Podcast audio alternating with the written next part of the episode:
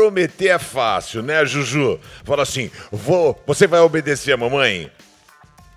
Você vai fazer a lição de casa? Você vai escovar o dente? Você vai tomar banho sempre? Olha, falar é fácil, obedecer é difícil, né? Por isso que a Bíblia vai dizer o seguinte: olha, é melhor você obedecer do que sacrificar. É por isso que a Bíblia vai dizer: se você não tem competência para honrar a sua palavra, é melhor que você não jure. É o que vai dizer em Mateus 5,34. Não jurem de jeito nenhum. Sabe por quê? Porque nós temos uma facilidade, nós temos boa vontade.